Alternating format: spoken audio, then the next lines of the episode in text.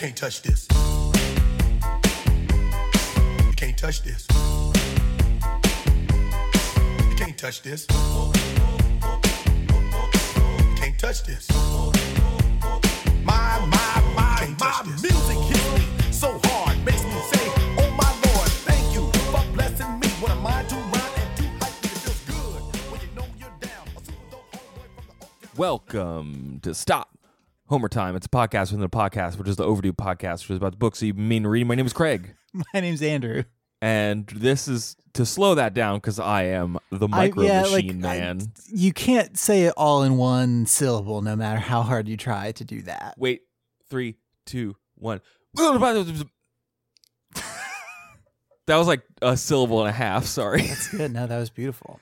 Uh, this is Stop Homer Time. It is the show that we have been doing monthly, going through Emily Wilson's translation of Homer's The Odyssey. Uh, I looked at the cover of my copy and I have taken the book jacket off. So it's just a book. This is possible. This is the most critically acclaimed podcast based on Emily Wilson's version of the Odyssey that I am aware of personally. I think you're right. I think you're right about that. So we are going through uh, this uh, text two books at a time, and we are on books twelve and thirteen. How's it feel to be past the halfway point? It feels pretty good. Like we Feels pretty good. We'll we'll talk about it this episode. Like we're, I think the thing that surprised me was that we're only halfway through. There's a little bit of a like it's coming to a close that starts to creep in during book thirteen, and we are only halfway through.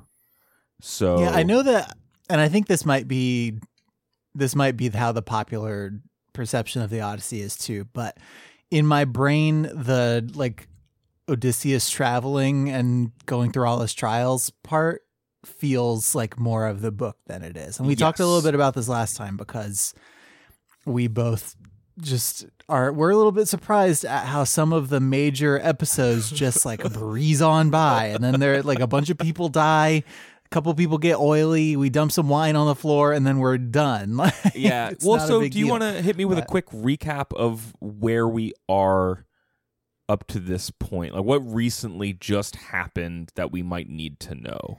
Okay, so so in books books 10 and 11 were big travel books, big books for a lot of his men, Odysseus's men dying. Now we are aware that he is in Phaeacia alone with Mhm. no with zero boys to his name. no boys. but in the flashback he still has some boys. Correct. And so the question is just like what monster or like bad planning is going to be the cause of death for all these boys. Sure. Um so what what did we get in the in the last couple like, of books? Did we have like the the giants like throwing the rocks on the ships and destroying Yeah. them. I think we got to Circe's island and she turned some of them into pigs, but then it was cool and they just sat and they One ate of meat them- and wine for One of them died year. from being too drunk and falling. No, that was I was going to get to that so a little bit later, but like Odysseus was like, "Well, you know, this has been good. This has been fun. Like I've been making love to a goddess and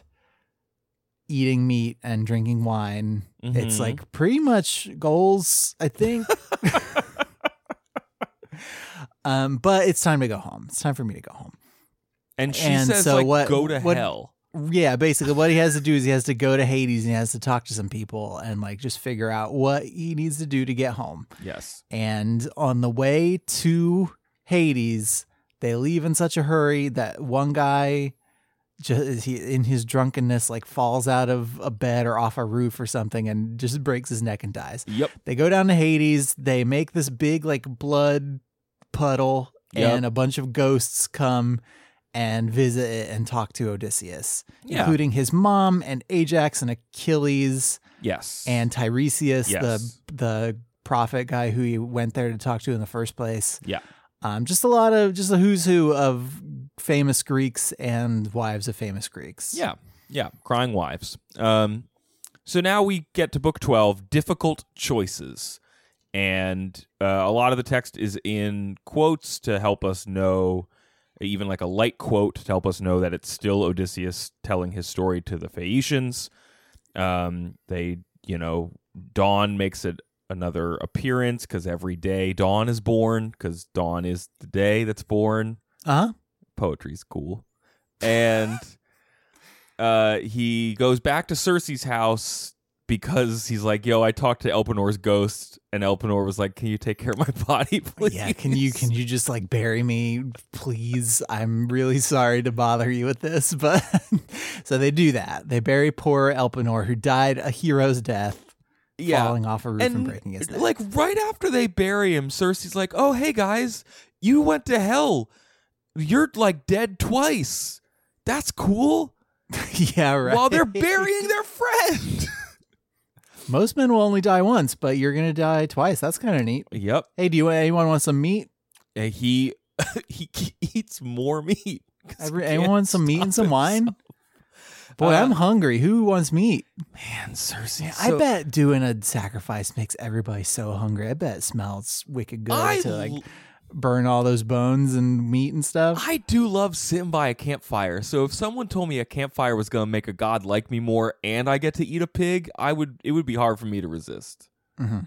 Um so Circe is, then she like lectures at Odysseus for a long time. She tells him what he needs to do next. Yeah, like I don't even know if it's a it's a lecture, but it's just like come with me, Odysseus, and let's sit and talk about what you need to do to get home without dying. Yes. And this is it's just it's I found it structurally a little weird because it's Odysseus telling a story to the Phaeacians, and instead of Odysseus saying, and then this and this and this happened, he says, and then um Circe told me that this and this and this would happen, and then it all did happen. Yeah, I get there. I made a note at the end of this episode, uh, at the end of my notes for these two books, of just like I would, I was reading both of them, just wondering what the point of the Odyssey. What, like, what is the? Le- We've been struggling with like what the lesson is vis-a-vis respect for the gods, right? I Because mean, I here think he the is. lesson is the lesson is do it. Yeah, and well- we'll talk about another example of this shortly. But So, but Circe, who is at least part god, if not godlike, if not a goddess herself, um, she lays out the path for him. And you raise a good point that, like, then he's relaying that he took the path and totally messed it up, and it happened, like she said. Um, first, you have to get past the the beautiful voices of the sirens. Put a bunch of stuff in your ears so you don't go crazy. Yeah, jam wax in your ears. But if you, Odysseus, want to hear the sirens, have them strap you to the mast of your ship and Yes. don't let them untie you, and you can listen to them just fine. Yes. Then next you will be faced with a choice, a bit of a choose your own adventure. You can go through the crazy rocks where even all birds can't fly there because the rocks are so crazy. Um, only Jason made it through on his boat. Uh, or you can hang out with Scylla and Charybdis, who are monster ladies. Um, one of them, Charybdis, Charybdis lives underwater and eats water. She's basically a whirlpool. And okay, I got I got the descriptions. Oh, yeah, hit me, hit me. Beneath divine Charybdis sucks black water down three times a day. She spurts it up three times. She glugs it down. Avoid that place when she is swallowing the water. No one could save you from death. Then even great Poseidon, and then of Scylla, she has twelve dangling legs and six long necks with a gruesome head on each. And in each face, three rows of crowded teeth, pregnant with death. Pregnant with death is a neat, that's a good phrase. yeah. Um, her belly slumps inside the hollow cave. She keeps her head. Uh, she keeps her heads above the yawning chasm and scopes around the rock and hunts for fish. She cap. She catches dolphins, seals, and sometimes even enormous whales. Okay. Sounds pretty spooky. No sailors ever pass that way unharmed. So what she basically says is, "You are not a god. You are not going to get past these two unscathed." My advice is go for Scylla because losing six of your men is better than losing all of them. Yeah, and she's even he's like, "Well, could maybe we like we could fight him?" And she's like, listen, listen, listen. I know you think you are so smart, but just don't, just don't do it. Just don't do it. Uh, I did a little research. So apparently, uh, between Scylla and Charybdis is like a ancient Greek way of saying between a rock and a hard place. Yeah, right. Uh, I have never heard that before as an idiom. Did you? did We, you?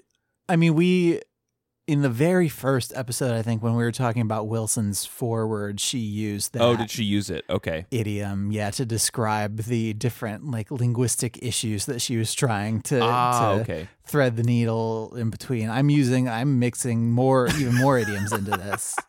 Um, so that's cool of me. so- but but yeah, like I I don't you don't hear it like out in the like grocery store or whatever. People are not saying, "Well, uh, the off-brand cereal's on sale, but the good stuff is better." Like this is a real Scylla and Charybdis situation. well, now we have a project. but now we can kind of try and bring it bring it into into the popular consciousness a little bit more. Um, Cyril, uh, Scylla, excuse me. I keep combining their names into one because basically this is Because that would be their celebrity couple name. is Cyril. I keep Cyril. calling, I keep doing Ghostface Scylla in my head, which is bad, a bad Pretty joke. bad.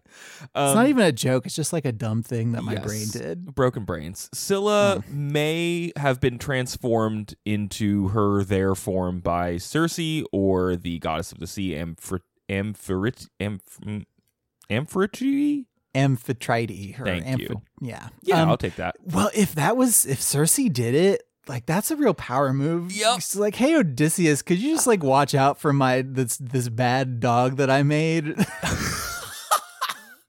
It's a mix of it's a mix of different Greek like myth canons, but both uh, suspects uh, transformed her out of some sort of jealousy. Uh, in they think it was like a way to talk about like dangerous reefs and rock outcroppings.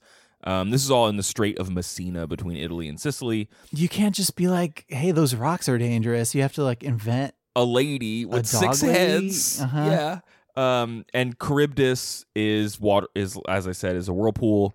Um, water type Pokemon. Yep. Uh huh. Water type legendary Pokemon. Actually, these I would play a version of Pokemon where these were the two different legendaries and it's two different versions. Pokemon Scylla and Pokemon Charybdis. Oh, we gotta like level up all our Pokemon so that we can trade with the link cable. Um, Mm-hmm.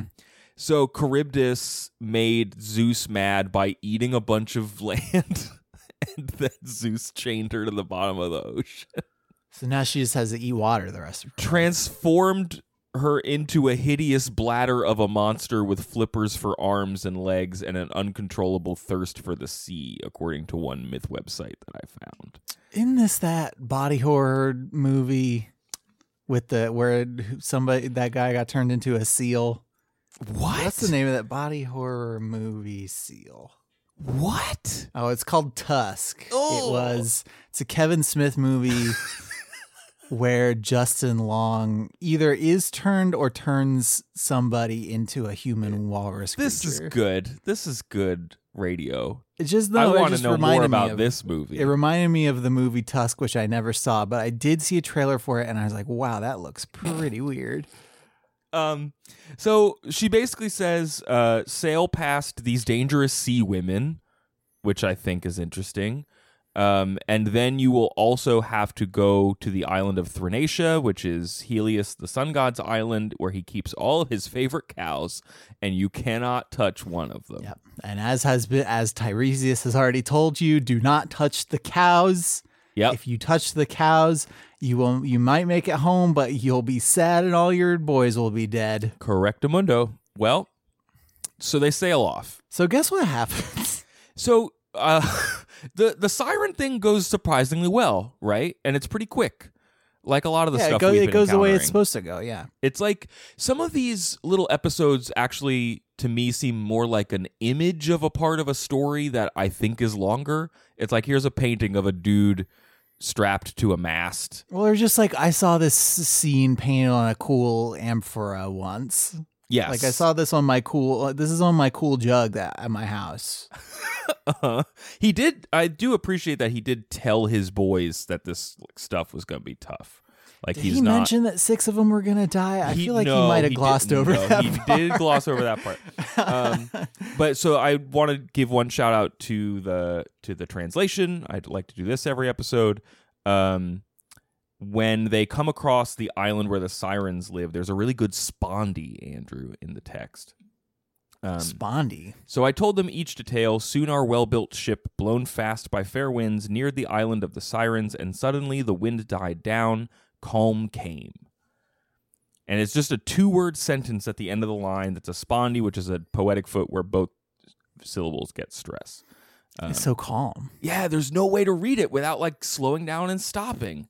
Yeah. Pretty mm. good translation, I'd say. Mm. Neat job, Craig. Neat fact. You know, happy to tell you. That you was about better those. than my fact about the movie Tusk from 2014. So then they go to. So he chooses Scylla. It's like a Oregon Trail beat where it's like, well, I have to pick one or the other, and one of them's gonna mean six of my dudes get eat. Yeah, one of them is like, I got to give six of my dudes to this person so he'll help me get across the river. Yes. Because if I try and caulk my wagon across this bad boy, it's not going to go good. Uh, so that's sad. Six guys die, and then he lands on Helios Island, which goes about the way you'd expect. so it go. Th- there are a couple different things that lead up to this. Odysseus is like we like we we should not land here. I was told not to land here. We were told not to do it. We were told not to touch the cows. Oh, that's right. And who is who is agitating but our old pal Eurylochus, who you might remember from the last couple books as the the one guy who was willing to say that Odysseus was kind of a bad leader. Yes. Yes. Like, why would we go to Circe's island? You already got us in trouble with the Cyclops. It's been, it just has been bad. It sucked. And so Eurylochus this whole time is agitating, like, oh, can we just stay here and eat and then leave in the morning? Like, please, please, please, please, please.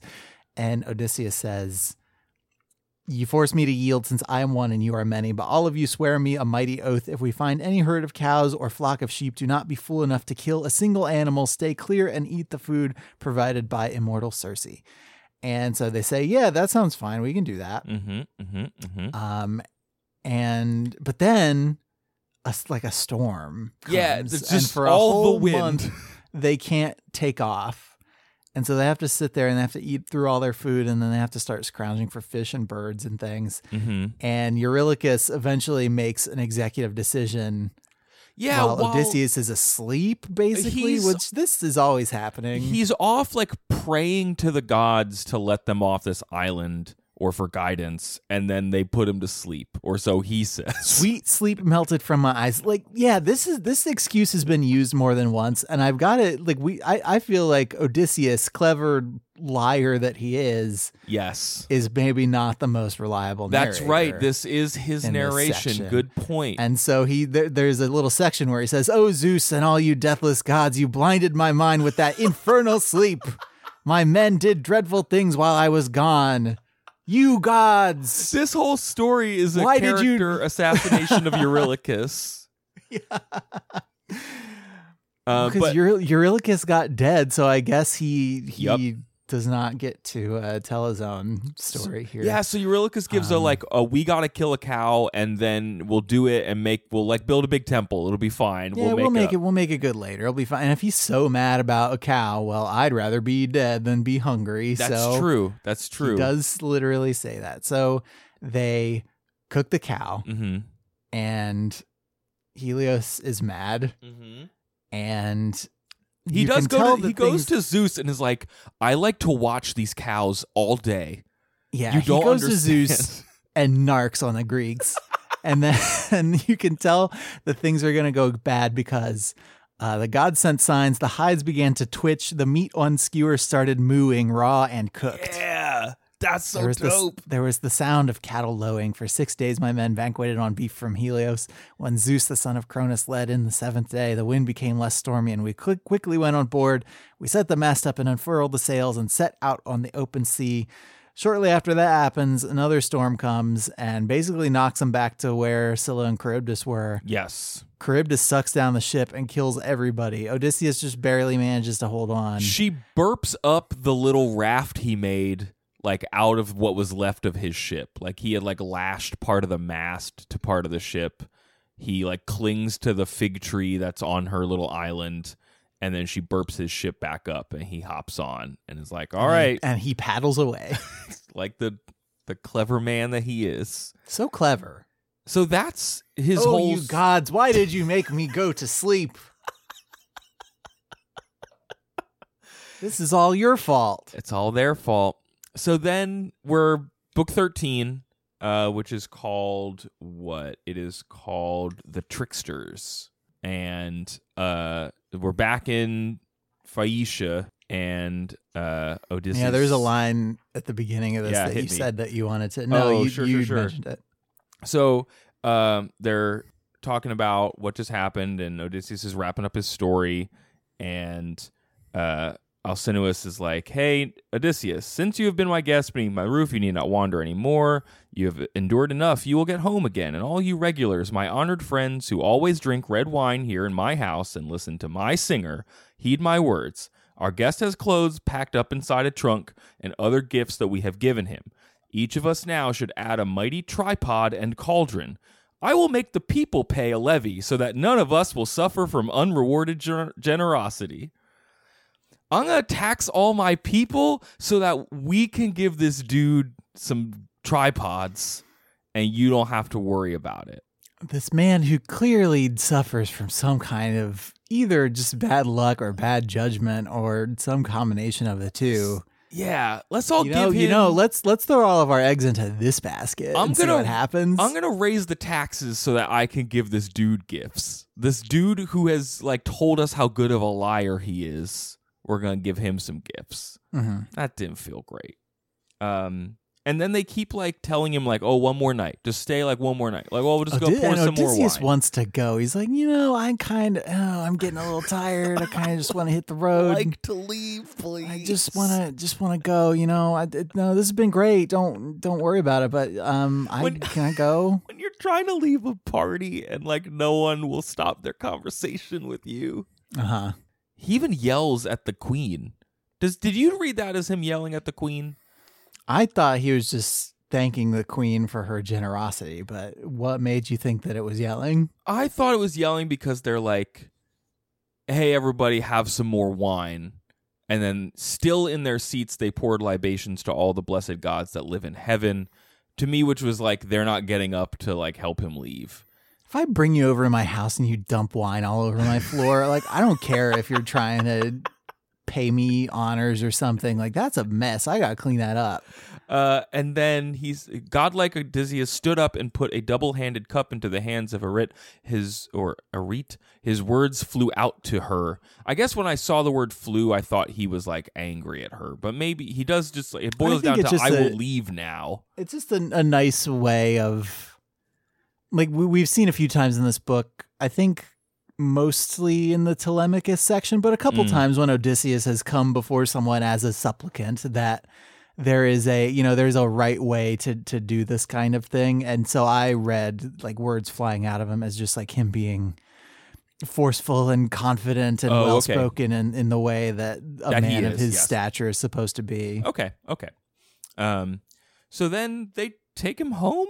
Like, is there? Yeah, they they load him up on the boat and they take him home. He goes to sleep, and so when they get back to Ithaca, without waking him up, they unload him and all of his gifts from the boat, leave them on the beach, and leave. I made a note that it reminds me of like when I was a kid and we would go to a baseball game and I'd fall asleep in the car and then they wouldn't wake me up when they put me in. Like they brought you, when you bring a little kid in from the car and you just put them right into the bed Yeah, right. without waking them up. Hmm Um, yeah, they do just leave him on the sand with all his treasure, huh? Yeah, More treasure. but they put it they put it under a tree so no one will take it. No I, one kinda- I must it. have missed something where like people just won't take anything that's next to an olive tree. I don't know. But this pisses off Poseidon, Andrew, the Yeah, Lord of mad. Earthquakes. He always mad about something. Yeah. O Father Zeus, I will lose all my standing with the gods since mortals fail to honor me, though these Phaeacians are my very own descendants. Um, he get, he just goes on about how mad he is at Odysseus and that he is home with a magnificent array of gifts, bronze, heaps of gold, and fine spun clothes, far more spoils than he ever would have won at Troy if he had got out safely. Now that goes back to the point that the reason that he's had such trouble getting home is that he like spurned the gods in leaving Troy in the first place. So Mm-hmm. there's like an injustice here that Poseidon is trying to set wrong. Well, not and not Poseidon saying, you know, I know you and Athena and whoever wanted him to get home, and I I never ever said like check the transcript. I never said that I didn't want him to ever get home. Yes. But now I'm mad and I've been disrespected. And what are you going to let me do about it? Like, I'm, I'm mad at the Phaeacians. Can I do something about it? And Zeus says to him basically, I mean, yeah, do whatever you want. Like, no one told you you couldn't. And then Poseidon says, "Well, I was just I was just waiting to make sure it was okay with you, of course." And then uh, he, so there's this again another very specific prophecy where the Phaeacians would help. They would just be too helpful. They would help one too many people. Somebody who had like looked at a god cross-eyed would be helped by them eventually, and it would be their undoing. And so first they would see a ship of theirs like turned into a stone and then their city would be surrounded by a mountain or covered up by a mountain or some Yes. something with a mountain Yes. Um, yeah. So what Zeus says then, so that we we hear that that was a prophecy later because Zeus says, "Brother, I suggest that while the people in the city watch, you turn the ship arriving into stone, still looking like a ship. They will all be shocked. Then you can surround their town with a huge mountain." Which is just the gods are so capricious. yeah and then it happens. He just like he like smacks his palm on the earth or something, and then the boat turns to stone. And then yeah, it's kind of unclear. It's a little bit of like Lovecraftian non-geometry, whatever the mountain is doing to Phaeacia. I don't quite understand. But now they can't help outsiders and they don't want to. well so the mountain thing doesn't actually happen though right like they they see the ship thing happen like poseidon turns the ship into a stone and then Alcinous is like, "Oh dang, this prophecy is Oh, coming yeah, true. right. Everybody, ru- everybody, run quick and get stuff for Poseidon, so he doesn't do the second part and surround our town with a mountain." and Oh, so, as far like we we smash cut away from the Phaeacians as this is happening, but my I think where we leave them is we'll never help anybody again. Yep, good job, Odysseus. Good job, Odysseus. Like you just ruined it for everybody. Oh man. So tell me about the the last part of this book because it's kind of it kind of sums up Odysseus and Athena's weird relationship pretty well. Yeah. So Odysseus wakes up, right? And Athena, like before, On just the as beaches he's of his on the beaches of his homeland at long last. Yes. Um, he's back in Ithaca, New York, and he has Mm-hmm. woken up. But just before he did, Athena cast a mist upon it.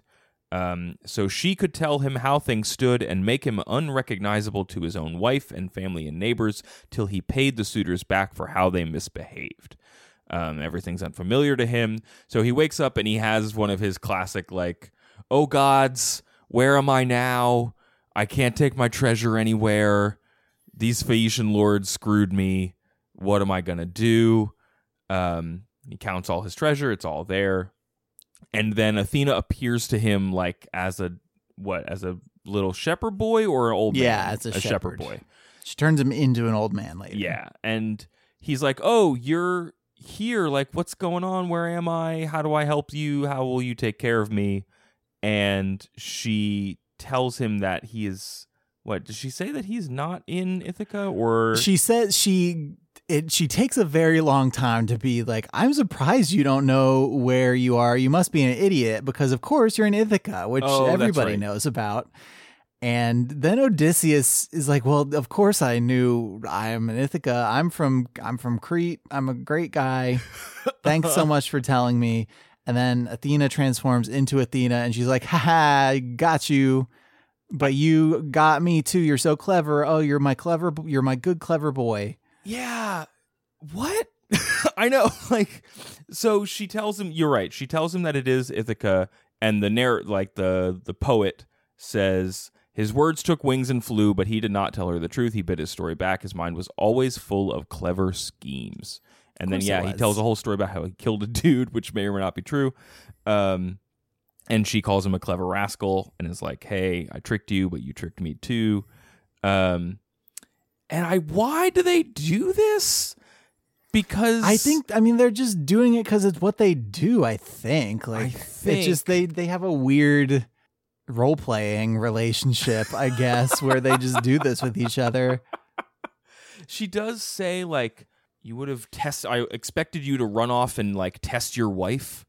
Um, An ordinary man would rush straight home to see his wife and children when he reached his country after such a journey. You decided not to even ask about them until you test your wife. And then she goes on to explain what's going on. Um, Yeah, yeah. So so her reason for doing this is partly partly I think pleasure, but also partly to give him the lay of the land because if he just barges into his house with all the suitors there, like he's to get he's to get surprised and killed in his own house. Yes, that's true. That's true. And there's a little Um, bit of like what is going on with Telemachus? Where is he? Is he okay? She assures him everything's fine. He was hanging with Menelaus. The Yeah, suitors he's not he's not home now, but he probably will get back home fine soon. the suitors do want to kill him, so get ready for that. and they are definitely planning something. Uh, but I'm gonna turn you into an old man so that you can go talk to a f- slave who loves Telemachus and like advance just our like plot. just like plan, just do some planning because you're you're you're a big you're a big planner, Odysseus. she refers to him as the master of plot and plans at one point. I mean, I guess he did make it home eventually.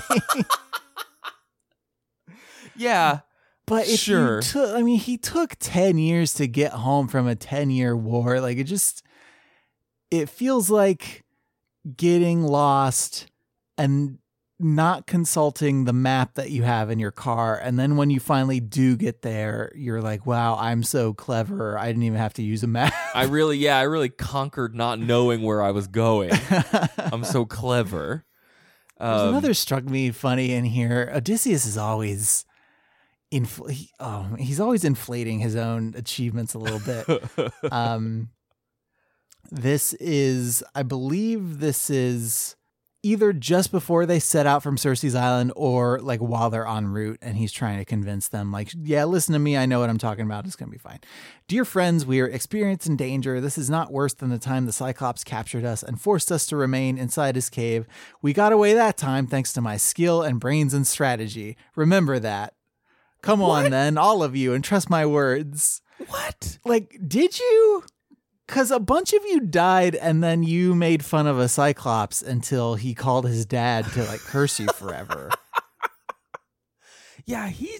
So when he's also telling them about the sirens, and he says, "Like, put let me put wax in your ears. I alone must hear them," which is not exactly like what Circe said. She said, "If you if you want to if you really need to hear this song, you have your boys tie you up."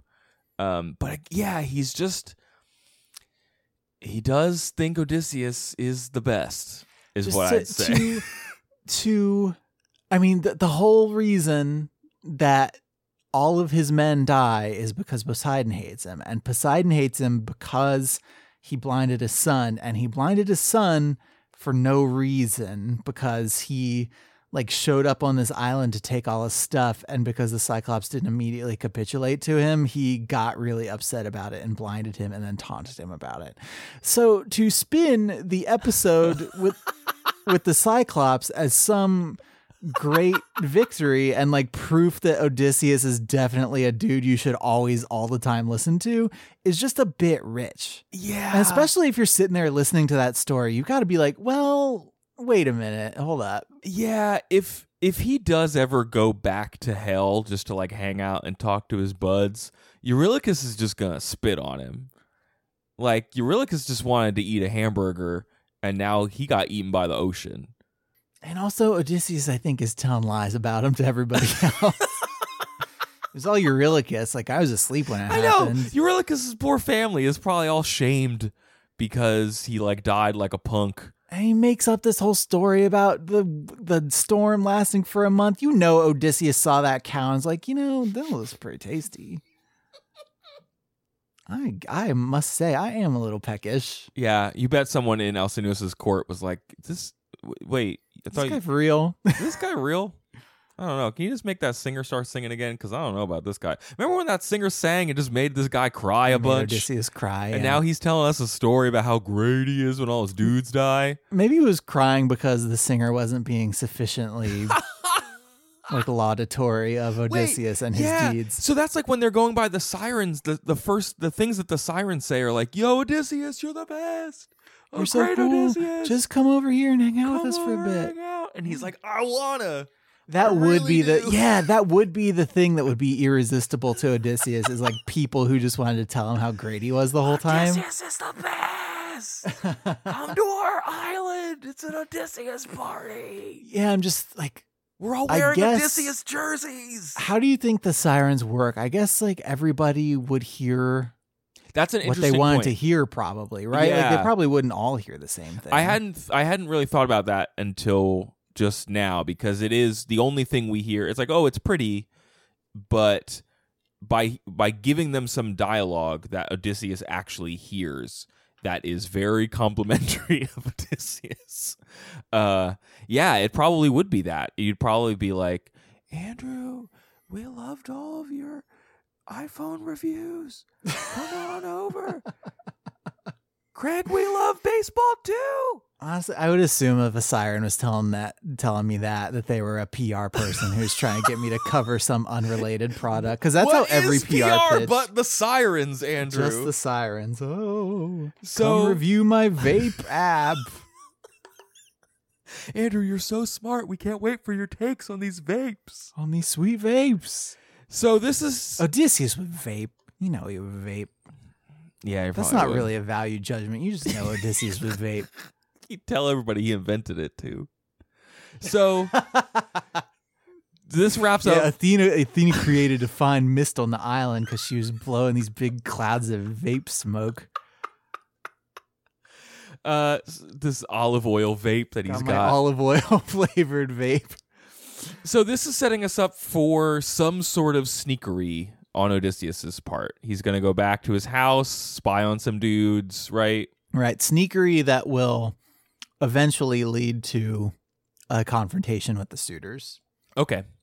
Yeah. Yeah, we're just over the halfway point, and he's he's basically home. Like the Odyssey part, if you're going to consider it a, a like complete end to end thing where he gets his whole family back and whatever, whatever, then the Odyssey isn't done. But in terms of his journey, like over the wine dark seas, like that part is finished at this point. Yeah, that'll be interesting. I don't really remember much of the latter half of this story aside from like the, some trials and stuff that he's going to go through with the suitors and like some tricking and killing of them, right? So I will be Right. interested to know how it's paced. Yeah, there there are a couple like particularly famous, well known Yeah. episodes that we'll that we'll talk about when we get there. And I think Wilson actually has talked about at least one of them. Yes, so I want to make yes. sure we revisit that. But, That's true. um, But I don't know if he's is he going to tell any more stories? Like is he going to like Oh, Penelope, let me tell you about the time I was so cool that all my dudes died. You know, I bet if if we don't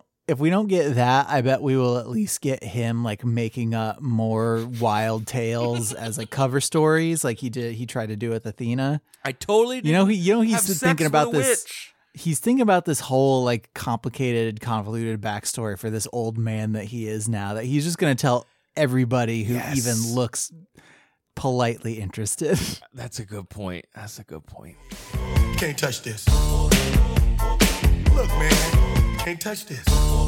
You better get hype, boy, cause you know you can't, you can't touch this. Ring the bell, school's back in. Break it down.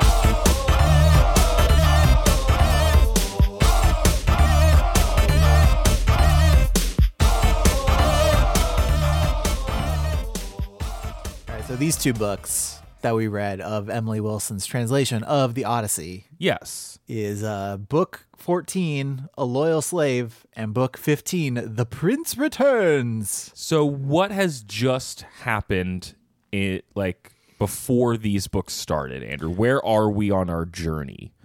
Odysseus is back Where? in, in Ithaca, his homeland. Does he look like Odysseus? No, he looks like a beggar. And he and Athena lied to each other for fun for like an hour. Yeah, that's true. So we finally caught up to we're way out of the the thicket of stories that Odysseus had been telling for several books, where he was just like, Kind of. well, uh, Kind yeah, of. kind of.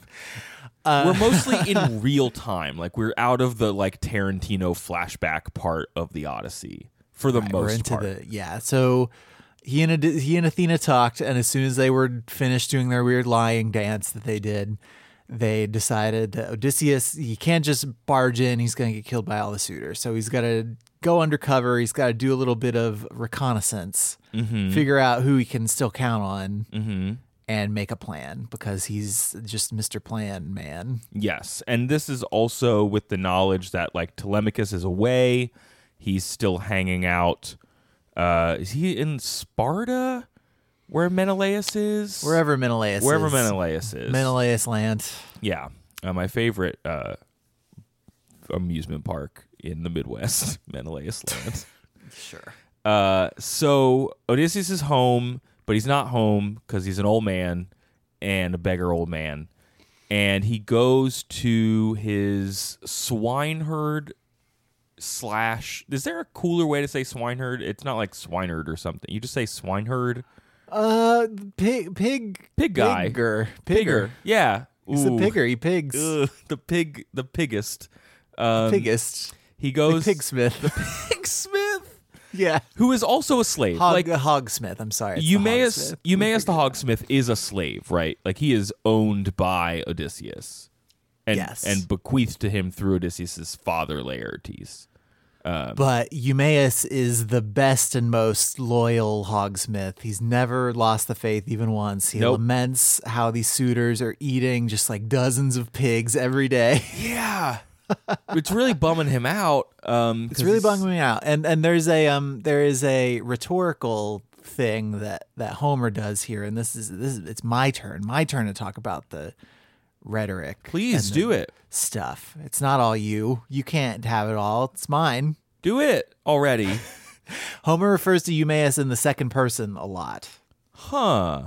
So he says things like Eumaeus, you replied, like before Eumaeus starts talking. I don't know. Did you notice that when you were reading? No, I didn't. Whoa. Yeah, yeah. So he does that a lot, and there are there is some debate as to what that means, but usually it's taken as a like sign of Homer's affection for Eumaeus.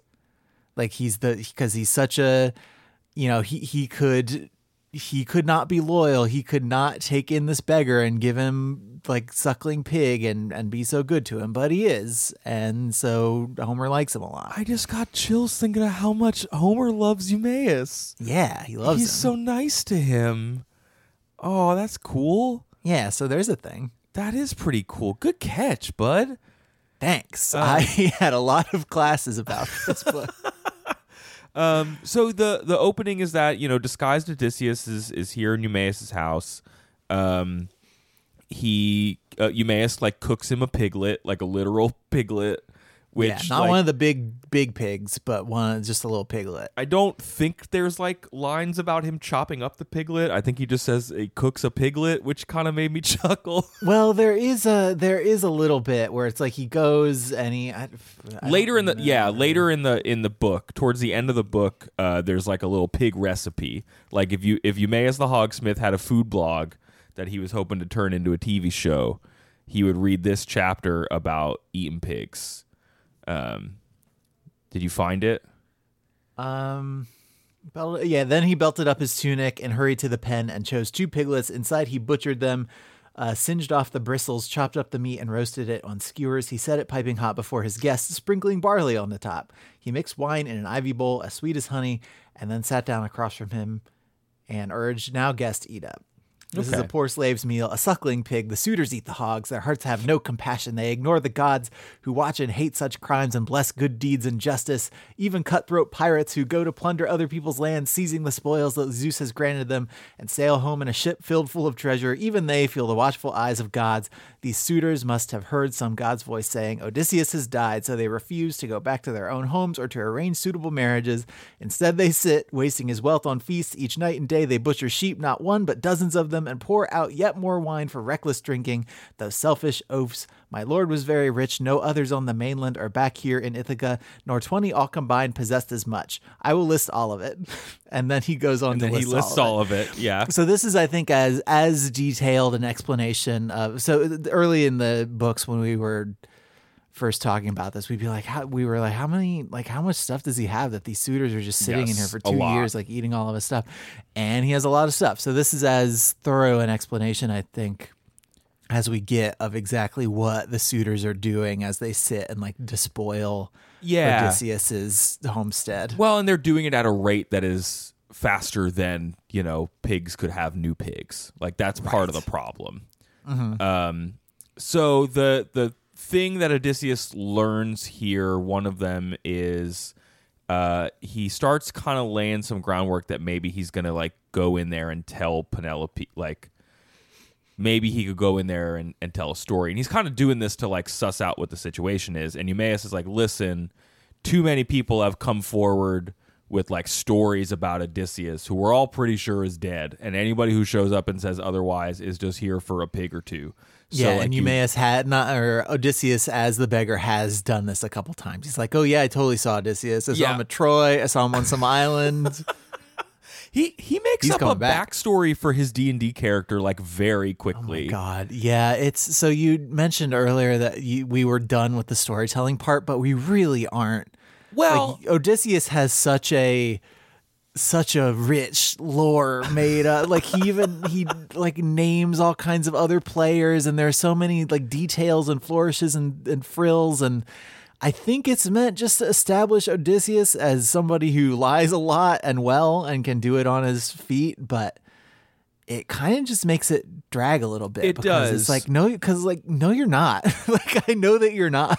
You're Yeah, odysseus. I'm trying to think of like why that's in there because he's like I think the notes that I have is like he was a dude from Crete who went to the war and he came home, but then he went to Egypt and all of his like, no, dudes you didn't. were enslaved and No, he had to weren't. apologize to some king. No, you and then didn't. he went to Thesprotia you didn't do that where they told me about Odysseus. no they didn't And some dudes took me from there and tried to enslave me. No, they didn't. Well, yes. Um, the, I think there are a couple thematic things that line up with Odysseus's actual experience, which some of how he's had to like deal with some of the people giving him shelter and whether or not he's going to fall under their influence. Um, the fact that he couldn't control even in his fiction for this for this character he just made up who I don't think even even has a name.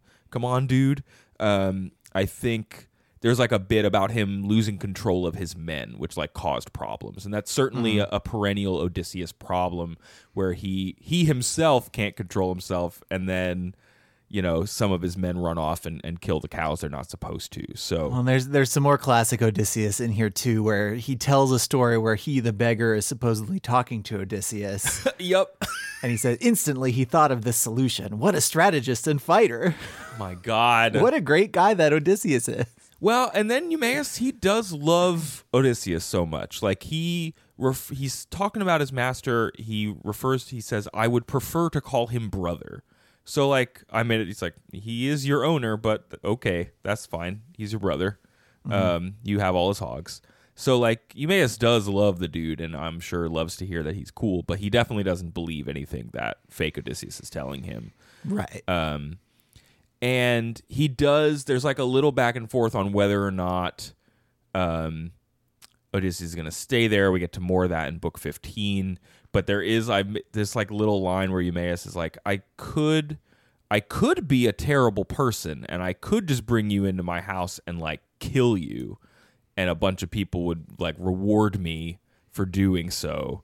Um, but I am on the up and up, and I know how much the gods love taking care of strangers. So I'm gonna take care of you. And here's a cloak because it's cold. Well, he's very concerned with not just appeasing the gods, but just like keeping track of whether everyone else is doing it. Rem- Remember Yes. earlier where he's like, even pirates who go and steal a bunch of stuff are mindful of the gods, but not these suitors. And that's why I hate him.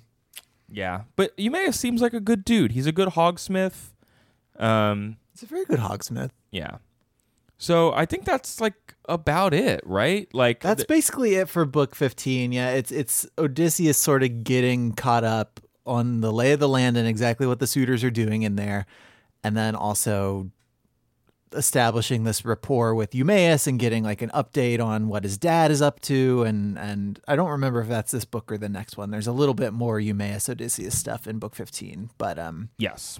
but yeah, that's essentially what is is going on here. Yeah. Um, so then we get to book 15, The Prince Returns, that what it's called, right? Yeah, Telemachus coming home. And it opens with Athena like appearing Oh, it- it is Sparta, you're right. appearing in Sparta, um, going to uh, Menelaus's porch, where Telemachus is sleeping next to Nestor's son Pisistratus, just hanging out on the porch. Um, and Athena like stands next to him and is like, "Yo, you gotta go home." I know I told you to come out here and I helped you come out here, and the only reason you're out here is because of me. But hey, man, it's time to go home. I I tried to I like turned myself into three different animals and old man to get you out here, but I need you to go home. yeah, right. um, and she gives this like there's this little bit where she says um, you got to go home because like your white your your mom might be like running out of time Man, is this the stuff with Penelope that kind of sucked? Um, quickly ask for help from Menelaus to get home so you may find your mother safe and blameless. Her father and her brothers are already telling her she should wed Eurymachus. He is the one most generous with gifts to her and to her father. Do not let her take any items from the house without your full consent. You know how women are. They want to help the house of any man they marry. When one darling husband dies, his wife forgets him and her children by him. She does not even ask how they are doing.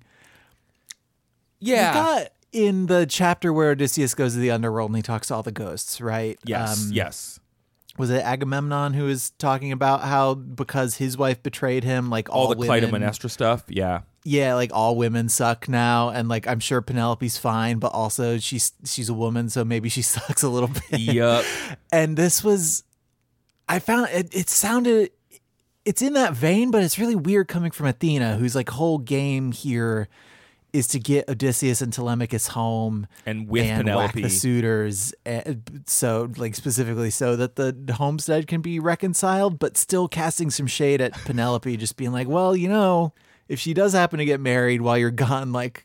It doesn't matter if she's your mom. She's going to take everything that's not nailed to the floor on her way out. yeah I could see Athena who is like wily and crafty in some ways that Odysseus is also um saying that just to get a rise out of Telemachus. We don't really have access to that, but I certainly buy that Athena might not like mean it, mean it. She just knows that it would because it is a, a unfortunately prevalent worldview in this book that it might spur some action. Um because like the Agamemnon stuff, like that's coming from the underworld, so I think we can be like, "Mm, maybe that's not the best idea. Yeah, Uh, like he probably is not like in a great mood down No. there. But it is also a world in which everyone is dealing with the fallout of a war that they mostly blame on a lady. Like they Yeah. mostly blame the whole Trojan War on a single lady, um, and that's bound to have some repercussions. Not all the single ladies, but just Just a single, a single lady, yes. Um, and so Athena is like, "Hey, you gotta get home. You gotta go to your dad's hogsmith Eumaeus. He'll take you. He'll take care of you. Um, peace out. Goodbye. This was a dream." And he wakes up, and he's like, "Hey, Pisistratus, we gotta get out of here." Uh, but we can't leave right now because it's nighttime. And then literally, it's like, oh, we can't leave. It's nighttime. And Dawn is like, did anybody call me? And then yeah, Dawn slams up. It's uh, then all at once, Dawn and her golden throne lit up the sky. King Menelaus got up from the bed he shared with fair-haired Helen and approached them. Blah blah blah blah blah.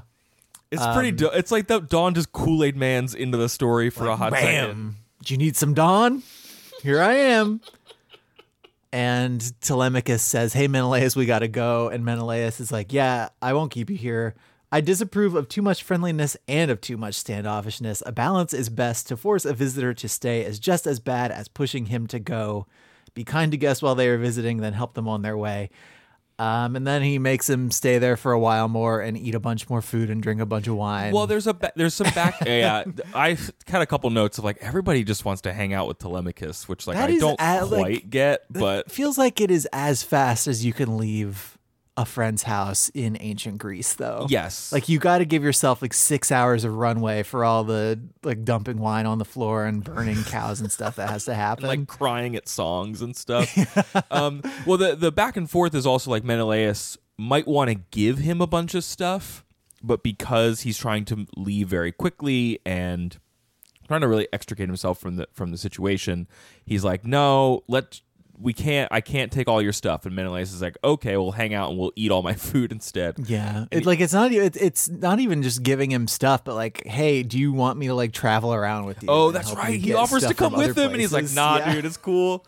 no, it's cool, it's cool, it's cool, it's cool. It's like it's cool, it's cool. And Men- Menelaus is like, please take my god bowl. Please take my my bong that Hermes made. Please, this golden bowl.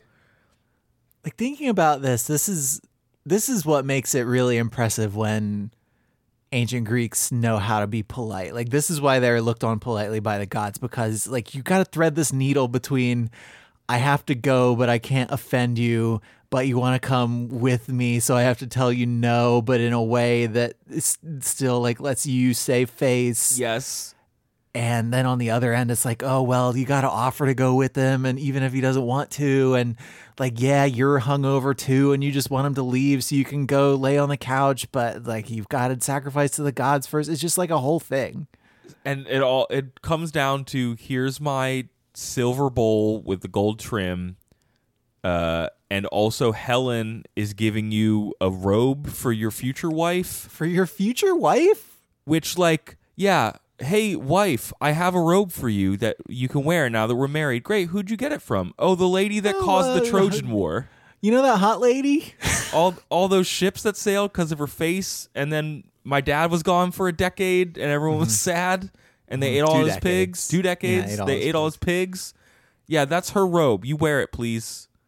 Come i feel on. Like helen maybe gets scapegoated a little bit the trojan war. Yeah i mean it's it's maybe just a little bit like yeah yeah, it's really about paris and menelaus maybe one the day, we'll maybe one day we'll read the Iliad and we'll get the incredible true story. it's she's not treated well in the Iliad either.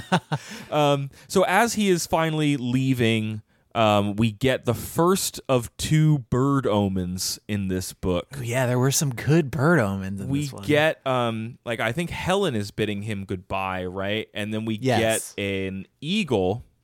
Um so uh Helen says what does she say? Um now listen and I will make a prophecy. The gods have put in my heart, I believe it will come true. Um just as the eagle uh, this is did this just happen or is she this recounting this it? just happened. So an eagle Oh, you're right, you're right, you're right. flew down and grabbed like a domesticated goose. Yes. and it Freaked everyone out. Like flew, it freaked everyone out, and then it flew away. And she says, The gods have put it in my heart, and I believe it will come true. Just as the eagle flew down from the mountains where he has his home with chicks and parents, seizing this tame goose, so will Odysseus, who has been gone so long and has endured so much, come back and take revenge. Indeed, he is already at home and planting ruin for the suitors. The gods are just not subtle. Like remember a few books ago when they sent down those eagles to the suitors to like rip their faces Yup. off. Uh-huh. And they were like, "Man, I wonder if we should go." no, probably not. They're just birds. Yeah, so just like bird, uh, one bird messing up another bird is good enough for an omen of some kind, a good omen i- in this case. Um, And then there's another bird that happens with Telemachus a little bit later. Yes. Um, as he said this, a bird flew on his right, a hawk, Apollo's messenger. It clutched a pigeon in its talons, feathers scattered between the ship and young Telemachus. Um, then how do you Theoclama- Theoclamanus? How how do we Uh, Theoclymenus. Theoclymenus Yeah. uh, called him aside and grasped him by the hand and said to him, Telemachus, some god has sent this bird to fly on your right hand. I knew at once it was a sign. No family in all of Ithaca has greater power. You are the kings forever. Okay. So Yeah. Hawk. Okay, so hawk and a pigeon means you're the king forever. Eagle and a goose Means your dad is coming back to get your things. dad is gonna rain hellfire down on the heads of some geese. Yeah. Sure.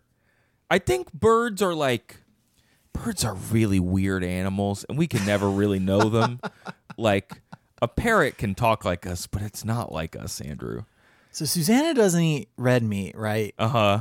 and one of the rules for the meat that she will eat is like can she look into its eyes and like form an emotional connection with it and a reason why she can eat like chickens and turkeys is like there's nothing back there No. and they are they would kill you and everyone you care about if they got a chance Yep. Mm-hmm.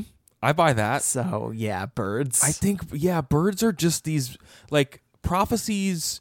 I think there's a there are probably some like fortune telling you can do in ancient Greece by like cutting any animal open and like seeing what shape its guts make. yeah the but- trails and stuff Yeah, but it's not like oh that sheep ran a zigzag that means I'm getting money. Like it's it you sheeps are dumb and you can do what you want to them. Like birds are unknowable killing machines that fly in the sky where the gods come from. right So that's why they are like special. But even now, you know how you see a flock of birds, and, and that means money before the week's out. Have you heard that one? No. that's a Midwest. That's a Midwesternism. Everybody on Twitter can back me up. money before the week's out, like payday. Like you see a yeah, flock no, of you just get some money before the week's out because mean- you saw a flock of birds. I get paid every Thursday. And Does like, that, remember when? is that why people say winner that- winner chicken dinner? It's like an omen. I don't know that that's. I don't know that they're related. And then remember when those birds tried to kill Solly, Oh yes, and that was an omen of something. that was an omen of birds. It was. yeah. Uh, so okay, so Telemachus is finally leaving Sparta, and he says uh, to Pisistratus when they're like hanging out uh, near Pylus, I think, um, "Would you do me a favor? We are friends because our fathers have been friends forever, and we are age mates, which I love. And this Age trip, mates. we are age mates, and this trip has made us even more intimate. Please do not bring me beyond my ship, but leave me here in case the old man forces me to visit him and be his guest. I long to get back home. I have to go and fast. And this is him trying to get away from. It's not Menelaus. I think it's someone else um, that he doesn't want to hang out with.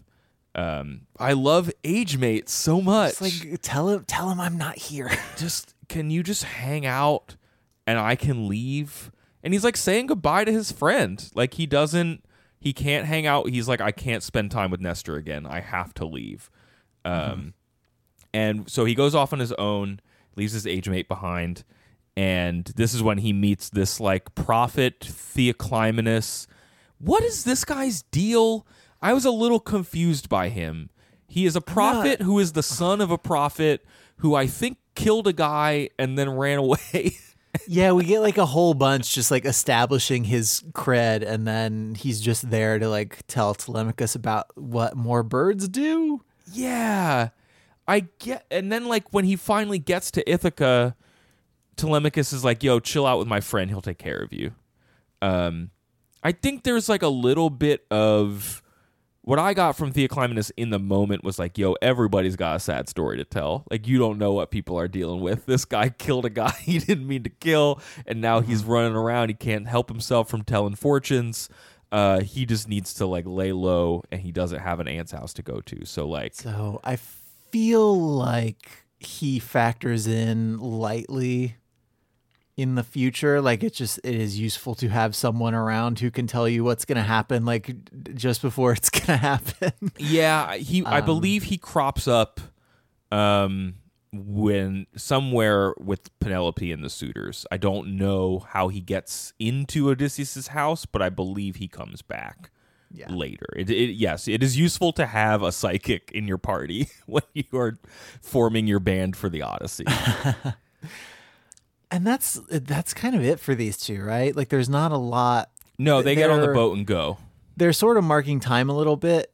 Um, it's like the ancient version of like switching POV chapters so you can move your characters into the same place. Yes, I was surprised by the jump cut to Odysseus like midway through this book. I thought it was going to be a full chapter on Telemachus. Um, Yeah, because we don't really see like 'cause- so those suitors went out to like lie in wait for him, and we don't really see them again, right? Like maybe No. Like does Telemachus actually make it all the way back by the end of this? yeah, I believe he Okay. does. And the the thing is that he needed to he needed to be told uh, to send his crew into the ship uh, into the city with his ship, and he was gonna like duck off to the side um, Right. with Theoclymenus, and that's where he and he needs to go to Eumaeus's house Well, Um, does he? Does he tell? He tells somebody. Is it Theo Theoclymenus? Man, I, that name is just tripping us up a little bit. Is it? Is it him that he tells like, oh, actually go stay with a suitor yes, instead because it's like the safest place to be? Yes, correct.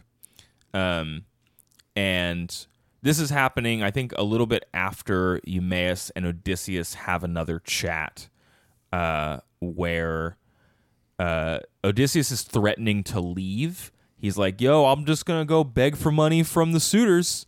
Um, if you need me, I'll that's where I'll be." Which well, is he's he's like, I'm gonna do it, and I'm the best at like setting plates and making food and like all the stuff that rich guys want from a servant. Yeah, and I love this line um, that Eumaeus says. He says, "No, why would you think of this? You would be killed if you set foot among that horde of suitors. Their aggression reaches the iron sky." I was like, "What? That means that's so metal." Um, so he's like, he, "Don't go there. Don't deal with them." And Odysseus is like, "Well, one of the worst things that humans can suffer is homelessness." Uh, and Eumaeus is like, "Fine, just stay with me. It'll be cool. don't worry check about out it." the check out the beginning of that graph again. You got another got another second person for Eumaeus. But angrily, you said, Eu- Eumaeus. Oh man, Homer, you talking directly to me. Um, and so then we get uh, an interaction where like Eumaeus is kind of doubling down on how much he loves Odysseus and his family. He tells his own story, which at this point I don't know. Like Odysseus asks these questions of Eumaeus, like where did you come from? What's your deal? I don't know if we are supposed to think that Odysseus didn't know this, or if it's just crafty Odysseus like being a stranger getting Eumaeus to open up to like feel a tighter bond with him. Yeah, maybe. I don't. It doesn't. I mean, it doesn't really I know that matter either Odysseus, way. Odysseus knows some of the stuff about his mom because he saw his mom's ghost in yeah, he does want to know what happened to them. Yeah, but yeah. Um, so we get the backstory of Eumaeus. Like he lived on this old island. Um, his his parents were tricked by uh, pirates who seduced a, a slave woman who worked for them, and they stole a bunch of money and ran away. Eumaeus went with them, I think, and then Artemis killed the lady, and the boat crashed or something. um, I don't know the boat crashed, but I they feel- Artemis killed the lady who was in charge of this heist. Mm-hmm. Uh, and then Eumaeus was kind of like adrift, and Laertes like bought him and and took him home. So I feel, I feel kind of the same way about this as I did about Odysseus's elaborate lie about this character that he's playing in the last book, Yeah, where yeah. just like to this point in the Odyssey, like most books have had a bit where somebody tells a story within the story that's being told. Yes, And I think here it feels the most contrived. And so that's why we're kind of commenting upon it. sure, sure, But I, it is just part of the convention of, of the construction of each book is to have a contemporaneous part and a flashback part. Yeah, and occasionally you point. get stuff Yeah. that's all contemporaneous or all flashback, but it is kind of an established convention to have a mini story to grab onto within the bigger story. Well, and that's yeah, that's episodic storytelling. Maybe Homer invented what? it. But it's like, Maybe Homer invented TV. Have you thought about that? oh yeah, maybe he did. Hmm. You got that right. Uh, as I'm leafing through Eumaeus' story, I am reminded of one little bit about this that, like, okay, so this lady was coerced, um, and we get another, like, w- women are uh, are Women malleable, women which makes shopping. which makes them dangerous. So, in, in my father's house, there was a woman from Phoenicia, tall and beautiful and skilled in many arts. Those clever rascals tricked her. One of them first found her washing clothes beside the ship and lay with her. Sex sways all women's minds, even the best of them. Yeah, sounds right. Checks out. And then it goes on, What? fr- and then it goes on from there, where they like they trick her into robbing her bosses and like well her owners, and then taking her away and, and having this whole thing go bad. So, and then Artemis killed her for it. So I guess you know, women be shopping is the, is what Homer's saying. Yeah. I guess. It's basically an ancient Greek version of women be shopping. Uh, yeah. So then, as we said, Telemachus makes it home. There's this second bird omen um, with the hawk and the dove. And I like Hawk the. and the Dove is my favorite old timey bar yeah, that's good. Where like I go if I want a man with a beard to shush me while I'm drinking my beer. Oh, I like my, that. My unfiltered wheat beer. yes, I like that. Um, and so we eat each um, man from the House of uh, the Odyssey uh, has had their own bird omen, which means they're gonna like do cool stuff in the coming books, um, and they're gonna meet up in Eumaeus' house. That's coming next, which is kind of neat. That it's like the king and the prince of Ithaca are gonna like meet under clandestine terms in the Hogsmith's house. Like it's But not. that's that's just how much Homer loves this dude. He just wants to put him right in the middle of the story. He does. Well, he wants to put him in the middle of the story, and he he wants to like he's taking a little bit of the epic away from our heroes. Like it's like they got to meet like kind of under disguise. I mean, you could you could read it that way, or you could read it as like it's even more epic to have Well- these suitors get taken from That's fair. unawares from such like lowly circumstances. Like they're they're so hubristic and puffed up on their own suitorness that Sure, they don't sure. even see it coming. Yeah. Um. Though I the the Eumaeus stuff is like a lot of like building the relationship between Odysseus and his his people, which I think is very Yeah. humanizing to him. Yeah, because here, heretofore in, in the Odyssey, when you have learned any common person's name, it's usually because like a giant is about to eat them or Yes, something. that's true. Um, we did get that reminder from Athena. It's Eurymachus is the is like the Eurymachus, Lead, Eurymachus. He's like the lead suitor, right? That we that we're gonna have to deal with.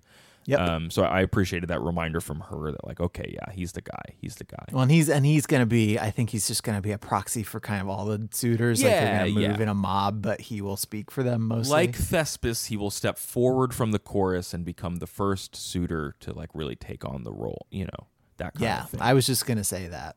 Yeah. dummy. Uh, you dummy. So yeah, that's that. I think those are the books. Like we've got this theme of taking care of people who need shelter. We got this theme of bird omens, and people telling stories to Odysseus. Yeah, Also, I guess everyone wants to hang out with Telemachus. I, we never we never see what makes Telemachus so cool, but I guess he's a good party boy. It's just that he's there. Yeah, he's just a good party boy. he's, he's not like the guy you remember from the party, but you always remember that you had a good time while he was there. Well, I mean, I get like I guess he is this like this child of this great house and people don't want to talk about it, but I think it's pretty widely assumed that Odysseus must be dead or somebody Yeah, mu- yeah. somebody would have heard from him. That's true. now. That's true. so maybe it's just like, oh, you're you are the de facto head of this kingdom now, and so you're the one that we deal with. Yeah, yeah. And and he's not like a jerk. He's not like I'm a jerk prince. Like No. pay attention to me. Yeah. Okay. Like he's very pol- he leaves your house at exactly the right pace. not too fast, not too slow. Uh, well, that I think will do it for us, Andrew. Next time we will read books 16 and 17, um, and and start uh, start some more time in Ithaca. I think Is that all you got. That's all I got. Yeah, I'm just kind of looking for quotes because I because we're gonna end this. Oh, you're looking for a thing to end the the mm-hmm. episode with. Mm-hmm. Okay, well, mm-hmm. Andrew, you know what we say every time on Stop Homer Time. Uh, sex sways all women's minds, even the best of them. Thanks for listening, everybody. Break it down.